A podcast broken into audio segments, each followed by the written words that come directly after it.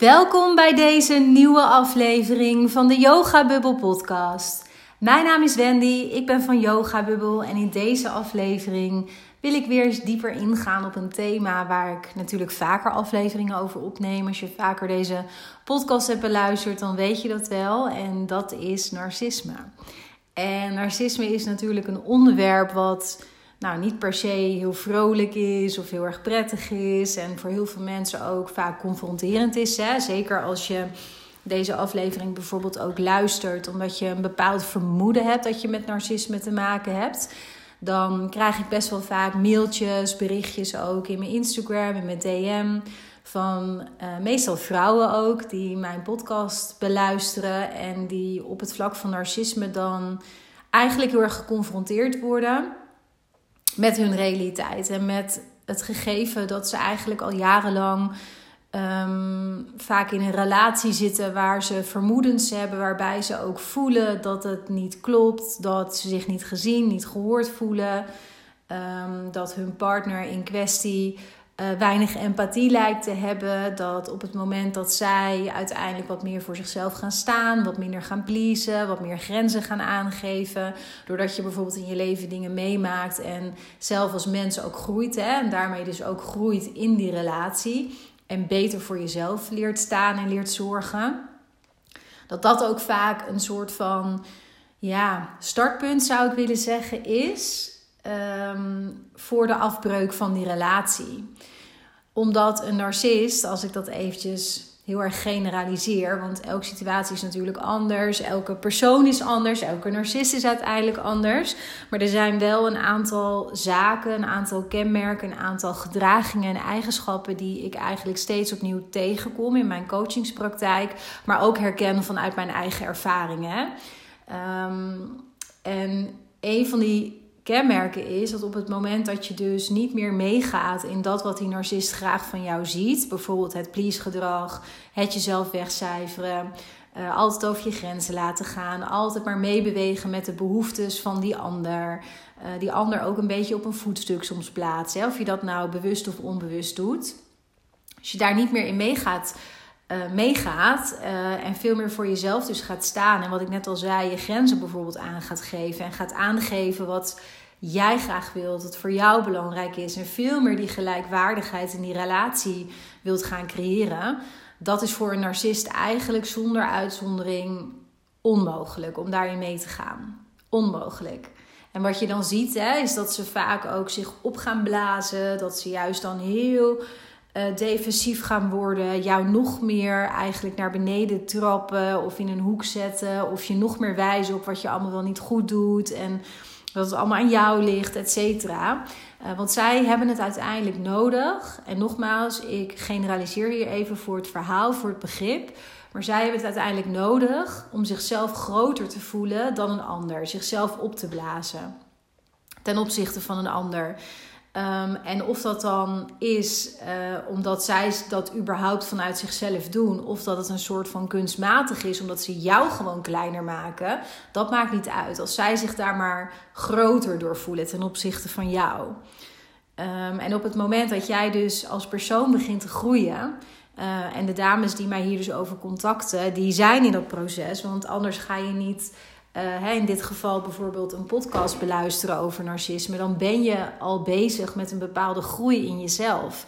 Dan ben je al bezig met een bepaalde erkenning, een bepaalde eerlijkheid naar jezelf in wat er in jouw leven speelt, in wat je zelf ook onbewust aantrekt, in welke patronen je onbewust steeds opnieuw in stand houdt. Um, en dat is dus vaak ook het begin of wel vaak een, een vervolgstap voor de dames die mij contacten in hun eigen persoonlijke proces en groei. En van daaruit ja, brokkelt die relatie eigenlijk ook steeds meer af. En dat is niet eens een goede beschrijving, merk ik bij mezelf als ik dit zo zeg. Want de relatie is überhaupt nooit een heel sterk bouwwerk of fundament geweest. Het is meer een beetje dat ja, dat als het ware de sluier wordt opgeheven, zou ik willen zeggen. En dat je geconfronteerd wordt met de realiteit van jouw partner. En om daar ook even een stukje over mijn eigen ervaringen in te delen. Um, bij mij ging dat destijds op exact dezelfde manier. Ehm, ik heb eigenlijk, als je vaker van mijn aflevering hebt beluisterd, dan weet je dat. Ik heb op meerdere manieren in mijn leven te maken gehad met narcisme. Ehm, dat ging over vriendschappen. Het ging over um, ja, destijds in mijn zakelijke carrière ook. Uh, maar zeker ook in de romantische liefde. En ik was daar ook heel erg ja, bevattelijk voor, zou ik willen zeggen. Ik geloof ook heel erg in dat je altijd je eigen verantwoordelijkheid te nemen hebt voordat je hier uit kunt komen. En daarmee zeg ik niet dat het je dus jouw schuld is of dat het mijn schuld destijds was dat ik uh, een narcist bijvoorbeeld als partners uh, aantrok of als uh, werkrelaties of als vriendinnen. Um, maar er was wel wat in mij wat maakte dat ik gewoon zelf heel erg aantrekkelijk was voor narcisten, enerzijds. En anderzijds was er ook echt iets in mij waardoor ik dus narcisten zelf ook heel aantrekkelijk vond, omdat ze voor mij stonden voor veiligheid. En hoe fucked up, sorry voor het woord, dat ook klinkt, dat is wel hoe dit vaak werkt. Het is een beetje vergelijkbaar met. Um, ja, dat je vaker hoort toch dat mensen die in hun jeugd bijvoorbeeld fysiek zijn mishandeld, dat die later in hun leven eigenlijk hetzelfde gaan doen. Dat daar soms een patroon zichtbaar is, terwijl natuurlijk niemand uiteindelijk zijn kinderen of zijn vrouw of zijn man wil mishandelen. Maar dat, ja, als je daar niet mee aan de slag gaat zelf, dan is die mishandeling, die is op een bepaalde manier voor jou nou ja, veilig tussen aanleidingstekens. Terwijl dat natuurlijk totaal niet is voor geen enkele um, betrokkenen. Alleen jij weet niet beter, je kent niet anders. En van daaruit herken je het en is het vertrouwd en daarmee dus veilig. En als mens zijn we nu eenmaal geprogrammeerd om over het algemeen steeds weer ja, te kiezen voor het comfortabele, hè? voor het veilige en voor het bekende. En dat was bij mij dus niet anders. Ik had ook een patroon van nou ja, heel sterk pleasen, van mezelf altijd wegcijferen, eh, vrij grenzeloos ook zijn. Uh, op geen enkele manier ook in contact staan met mijn eigen behoeftes. Me onwijs snel schuldig voelen als ik een keer voor mezelf probeerde te kiezen. Want ik koos eigenlijk nooit voor mezelf, maar probeerde te kiezen. Um, ja, ik had daar allemaal overtuigingen en onderliggende patronen ook weer onder zitten. Die bij mij gewoon over de jaren heen zo zijn gegroeid. En een groot deel van mijn leven heb ik daar, net als heel veel mensen, helemaal geen bewustzijn op gehad. Dat kwam pas later in mijn leven. Doordat er allerlei dingen tegelijk samenkwamen, als het ware in een aantal maanden tijd. Ik verloor mensen van wie ik heel veel hield. Was op wereldreis geweest. Nou ja, er speelden een aantal andere dingen. En dat was best wel veel op één moment. Of nou ja, in de tijdgeest van een aantal maanden. En dat maakte bij mij heel erg dat ik met een enorm tempo, een enorme snelheid gedwongen werd om naar binnen te keren en stil te gaan staan. En voor het eerst eigenlijk stilstond bij de vraag: wat wil ik eigenlijk zelf? Daar had ik oprecht nog nooit zo bij stilgestaan. En dat was voor mij ook het beginpunt van het einde van mijn relatie. En natuurlijk was dat feitelijk, zeker nu ik daar in retro-perspectief jaren later op terugkijk, was dat al langer ingezet. Maar het feitelijke moment waarop ik besloot: ik kan niet verder gaan met deze man. Hoe erg ik dat ook vind en hoeveel ik ook van hem hou, dit kan niet langer, want er blijft gewoon niets van mij over als ik in deze relatie blijf. Dat kan best wel snel. Omdat ik ineens dat inzicht kreeg en van daaruit ook heel daadkrachtig uh, ging handelen, gesprekken aanging, steeds opnieuw dingen op tafel legde, uh, er alles aan deed om ja, er alles nog uit te halen. Om die verandering te realiseren, om meer ruimte voor mezelf te creëren in die relatie. En dat werd meteen afgestraft.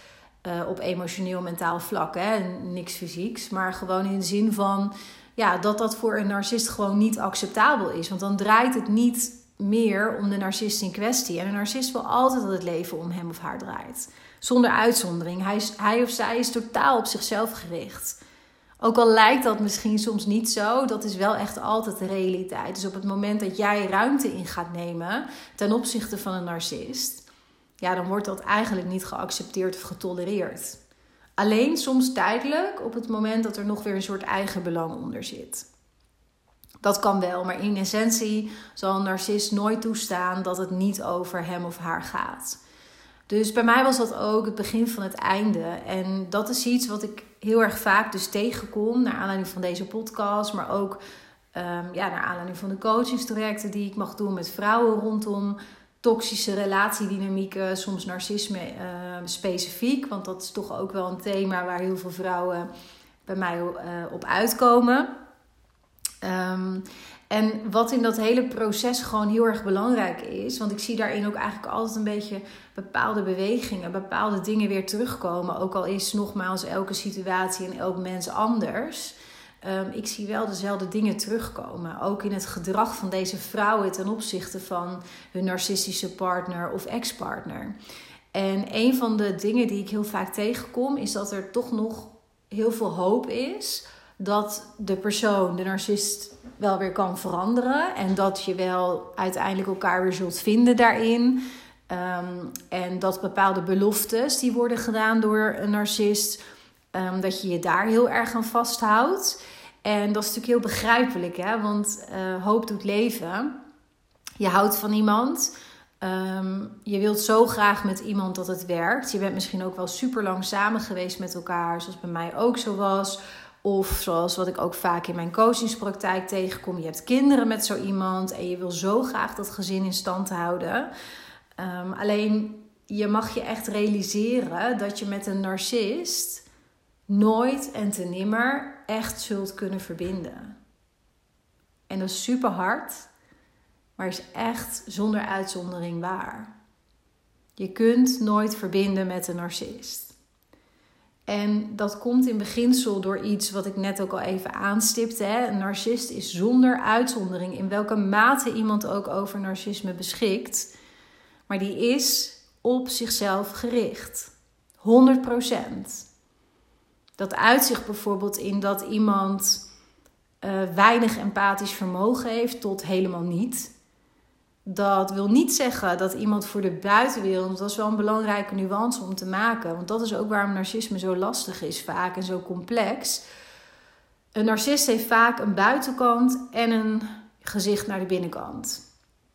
En het gezicht naar de buitenkant, dat is bedoeld voor sociale setting. Dat is soms ook met jou misschien naast zich, maar dan wel met andere mensen erbij. Waardoor hij of zij uh, een bepaald imago hoog houdt. Dat heeft ook weer te maken met dat voetstuk, hè, on a pedestal. Dus een narcist wil heel erg on a pedestal, zoals je het zo mooi zegt in het Engels, staan. Um, en die is daarin dus heel erg op zichzelf gericht. Die vindt het belangrijk dat andere mensen hem eigenlijk een soort van ja, ophemelen of een heel goed beeld van iemand hebben. Of iemand is heel slim of heel erg um, knap of heel erg sportief of hele, heeft hele uitzonderlijke prestaties neergezet. Dat zijn elementen die vaak heel erg om een narcist heen bewegen. Het zijn ook vaak sociaal, zijn het heel vaak ook heel geslaagde mensen. Ook vaak de mensen die op een feestje bijvoorbeeld staan en allemaal mensen om zich heen hebben, omdat ze de mooiste verhalen vertellen. En dan kunnen ze jou ook vaak een heel speciaal gevoel geven. Want jij bent de vrouw of de man aan hun zijde en ja, ze laten jou op zo'n moment ook shinen. Ik herinner mezelf dat ook nog heel erg goed. Het punt is alleen, dat is de buitenkant. Dat is het gezicht voor de buitenkant. Het gezicht voor de binnenkant kan totaal anders zijn. Sterker is bij een narcist vaak totaal anders. En bij de een is dat heel extreem. Hè? Ik heb in een relatie gezeten waar dat absoluut minder extreem was, maar wel aanwezig. Want bijvoorbeeld, om even een praktisch voorbeeld te geven, zodat je daar misschien wat herkenning uit kunt halen. Um, ik ben samen geweest met iemand die niet ja, op de schaal van narcisme echt niet helemaal aan de meest slechte kant zit. Verre van. Um, verre van. Het was ook iemand die ja, ook heel lief kon zijn en, en ook een hele andere kant um, heeft en ook had in de relatie. Uh, alleen een voorbeeld, hè, wat er bijvoorbeeld kon gebeuren, niet, niet, gewoon niet eens op twee handen te tellen. Als wij ergens op een feestje waren geweest of een etentje hadden gehad, dan kon hij daar echt de leukste, meest geïnteresseerde persoon zijn die je maar in kunt beelden. Daar kon je hele leuke gesprekken mee voeren, heel charismatisch, heel uh, nou ja, geïnteresseerd nogmaals. Maar dan waren we thuis en we hadden de deur nog niet dicht. Of hij zei lelijke dingen over diezelfde mensen waarmee hij op dat moment een heel mooi geanimeerd gesprek had gevoerd een half uur geleden. Echt die complete omschakeling van ja, een soort Jekyll en Hyde eigenlijk hebben. Hè? En dat heeft alles te maken met dat een narcist gewoon nauwelijks empathie heeft. het niet kan opbrengen om zich te verplaatsen in een ander. En dat heeft weer te maken met dat hij heel erg op zichzelf gericht is. En op het moment dat jij zo op jezelf gericht bent, ja, dan kun je denk ik wel. Dat is een heel logisch gevolg, laat ik het zo zeggen, dat je eigenlijk nooit echt kunt verbinden met zo'n persoon. Want ga maar na, met wie verbind je vooral? Dat zijn mensen die zich kwetsbaar opstellen, die zich openen, met wie je die klik voelt. En die klik, dat is dan vaak zo lastig onder woorden te brengen, maar dat is een soort dieper gevoel, toch? Een soort verbinding die je met iemand aangaat als je iemand in de ogen kijkt. Ehm, en je kunt jezelf lange tijd wijsmaken dat je dat met die narcist in kwestie wel degelijk hebt. Sterker nog, het begin van relaties met een narcist zijn vaak uberromantisch. Echt uberromantisch. En ja, daar heb je vaak heel erg namelijk het gevoel dat je iets deelt wat heel bijzonder is. En dat je heel erg aan het verbinden bent met die persoon. En, en een diepe ja, gewoon een diepe, intense verbinding met iemand hebt. Maar dat is echt niet waar. Dat kan namelijk gewoon niet als je altijd op jezelf gericht bent en geen empathisch vermogen hebt. Dan kun je niet wezenlijk met iemand verbinden. En wat ook meespeelt in waarom je nooit zult kunnen verbinden met een narcist, hoe hard dat ook is en klinkt, dat is dat narcisten over het algemeen gewoon heel erg goed gaan op een bepaalde oppervlakkigheid in het contact. En wat ik net ook al zei, dat kan, dat is heel lastig hoor. Want dat kan soms wel anders voelen. Ik zat ook destijds in een relatie dat het voor mij, ja, op dat moment als je gezegd had dat het contact met, met ja, die partner heel erg oppervlakkig was, dan had ik je denk ik uitgelachen. Want ik had juist het idee dat dat helemaal niet zo was. Omdat we juist ook met bepaalde onderwerpen en thema's over van alles konden praten. En uren aan tafel konden tafelen met z'n tweetjes, met tweetjes. En konden praten over bepaalde onderwerpen die we allebei heel boeiend en interessant vonden. En dat was ook zo. Dat was zeker zo. Maar als ik daarop terugkijk, waren dat altijd onderwerpen waar hij interesse in had en ik toevallig bij aanhaakte. Het was ook wel een onderwerp wat mijn interesse had, daar ging het niet over. Kon bijvoorbeeld gaan over reizen, wat we allebei helemaal te gek vonden. En ik nog steeds. Daar konden we een uur over praten, over een volgende reis of een wereldreis die we gingen maken, of welke landen we nog wilden bezoeken, of wat dan ook. Dat voelt dan op dat moment heel erg als een verbinding. Alleen als ik daar dus nogmaals op terugkijk, ging dat altijd over thema's waar zijn interesse lag, waar ik een beetje op kon aanhaken. Maar de onderwerpen die ik inbracht, die voor mij ook interessant en relevant waren, bijvoorbeeld persoonlijke ontwikkeling, eh, bouwen aan een vrij leven. Maar ook bijvoorbeeld als het ging over de mensen die ik al op jonge leeftijd had verloren. En dat ik daar, zeker om mijn moeder, ook gewoon nog best wel eens verdriet echt had. Als ik daarover wilde praten, dan ging de muur omhoog. En dan was ik zwak en dan was het vreemd dat ik na een paar jaar daar nog om moest huilen.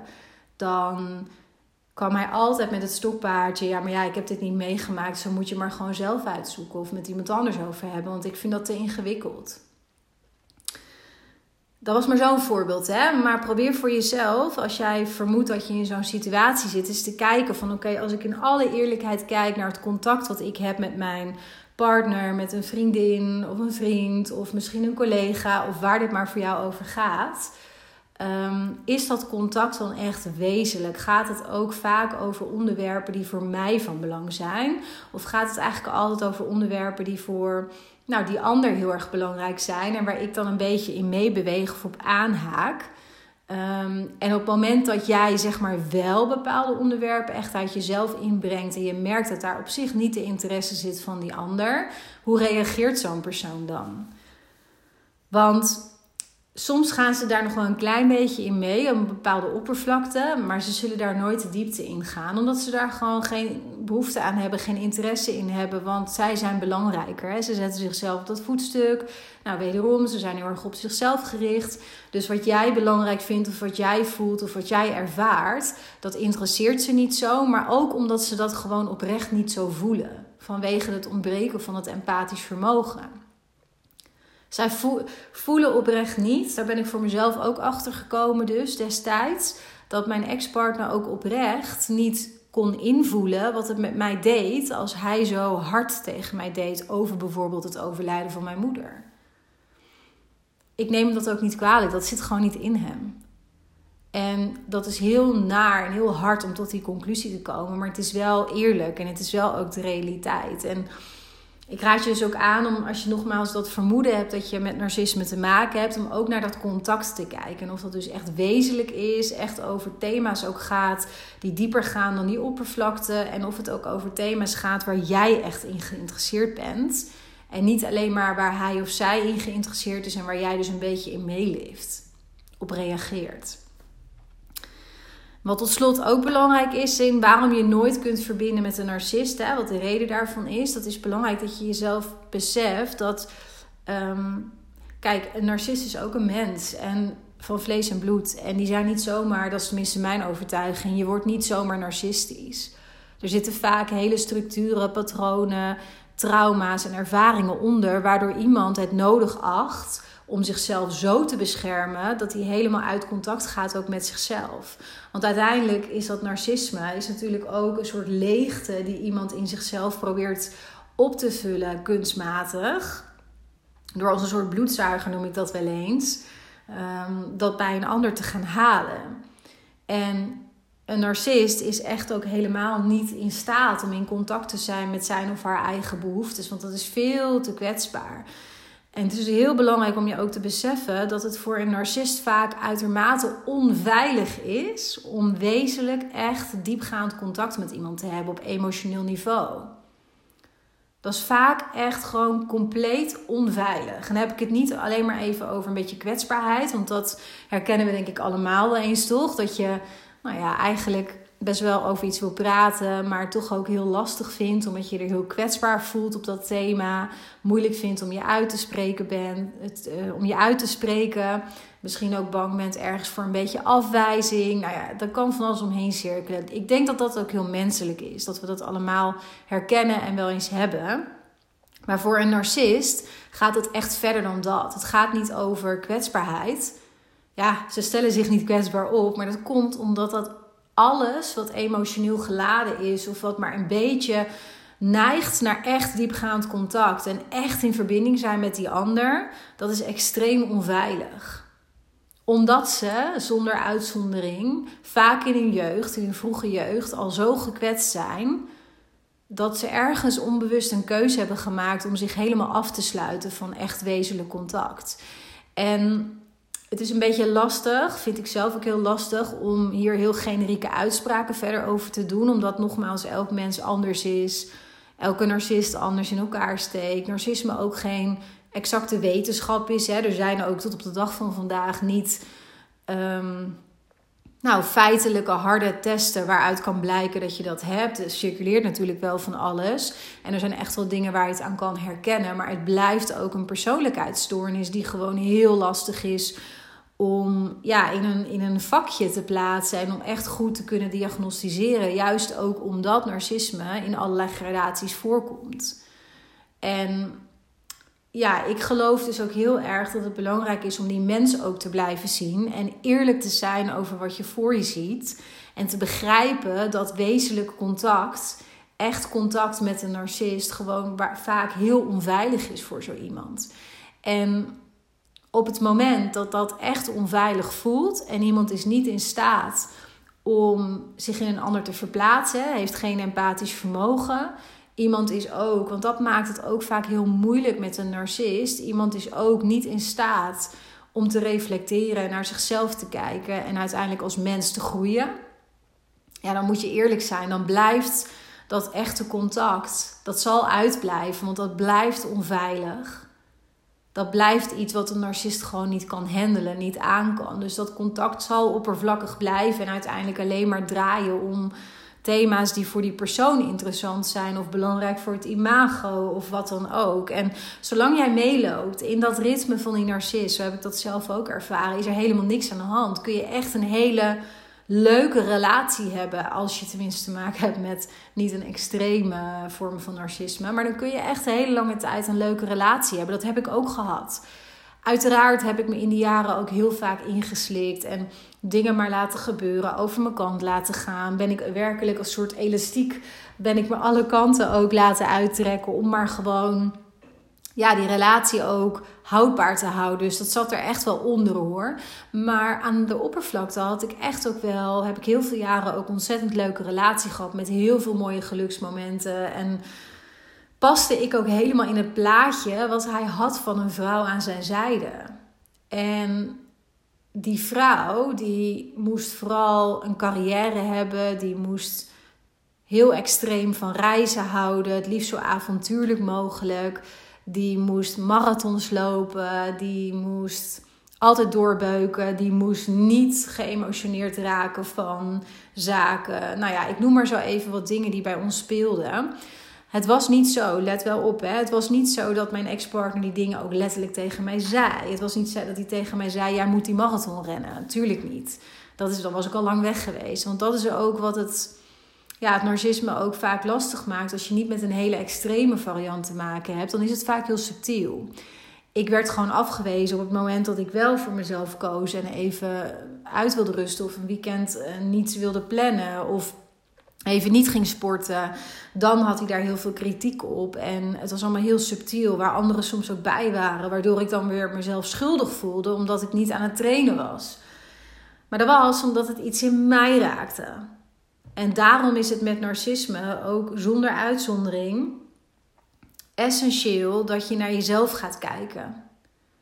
Dat je met jezelf aan de slag gaat en dat je niet blijft focussen op de persoon in kwestie met narcisme. Jij kunt een persoon met narcisme nooit veranderen. Je kunt nooit überhaupt een mens veranderen. In het algemeen niet. Ik geloof heel erg in verantwoordelijkheid pakken voor jezelf. Voor je eigen leven, voor jouw persoonlijke groei, voor jouw gedachten, voor jouw binnenwereld, je emoties en je gedrag. En er is iets in jou wat maakt dat jij met iemand bent, in welke relatievorm dan ook, hè, carrièrematig, uh, een vriendin, een vriendschap of romantisch. Dat maakt even niet uit. Maar er is iets in jou wat maakt dat jij dit laat gebeuren. Er zijn patronen en overtuigingen in jou waardoor je in die toxiciteit blijft zitten. Ook al is die misschien subtiel, ook al is die misschien niet extreem zichtbaar aan de buitenkant. Het is heel erg belangrijk als je hiervan af wilt en als je niet meer, ja, niet meer als het ware aantrekkelijk ook wilt zijn voor iemand met narcisme, maar dus ook zelf daarin niet meer geraakt wil worden of aangetrokken, sorry, wil worden. Dat je echt in de spiegel gaat kijken en dat je eerlijk gaat zijn naar jezelf over wat er gebeurt. Over wie jij eigenlijk bent, over wat jouw patronen en structuren zijn en relatiedynamieken. En dat is super spannend, dat weet ik uit ervaring. Dat is echt super spannend. Maar kan je ook uit ervaring zeggen dat het enorm bevrijdend is, enorm veel inzichten geeft en dat je ook echt duizend procent helemaal verlost kunt raken van dat soort relaties, van dat soort dynamieken, van het aantrekken van dat soort personen met narcistische kenmerken. Ik heb dat zelf ook mogen ervaren en dat is zo'n ja, ik heb er niet eens een woord voor. Het voelt gewoon zo heerlijk en zo bevrijdend als je ehm, eindelijk die inzichten hebt en ook met jezelf aan de slag gaat, bent gegaan en merkt dat je patronen veranderen. En het kost tijd, hè? Het kost tijd. Echt, het heeft echt tijd nodig voordat je nou, je gedrag ook echt kan aanpassen. Want die patronen die, die eronder liggen, zoals dat pleasen, dat je zelf wegcijferen, niet in contact staan met je eigen behoeften, je heel snel schuldig voelen als je voor jezelf kiest, et cetera. Dat zijn vaak patronen en gedragingen die al 10, 20, 30 jaar met je meelopen. Dus het is ook niet reëel te verwachten dat dat morgen met het inzicht, wat je dan misschien op dat moment hebt ineens, hè, want dat komt vaak overnight, dat inzicht dan ga je niet meteen je gedrag kunnen veranderen. Je heeft echt tijd nodig. Dus geef jezelf ook die tijd. Maar het begint wel bij die inzichten en bij dat eerlijk zijn. En weet echt, hè, dat vind ik ook super belangrijk om nog even te vermelden. Het is ook vaak wat ik ehm, bij mijn coachingstrajecten vermeld. Ik krijg vaak dames bij mij thuis voor de eerste kick-off, voor de start van het traject. En die zijn dan heel bang dat ze voor altijd veroordeeld zijn tot ja, een relatie met een narcist of met iemand die hen niet goed behandelt of wat dan ook. dat ze nooit meer daarvan afkomen en dat ze altijd dat soort mensen aan zullen blijven trekken. En weet dat dat echt de grootste bullshit is. Sorry voor het woord, maar de grootste bullshit is die je jezelf wijs kan maken. Of die iemand misschien ooit tegen je heeft gezegd. Dat is echt niet waar. Geloof dat niet.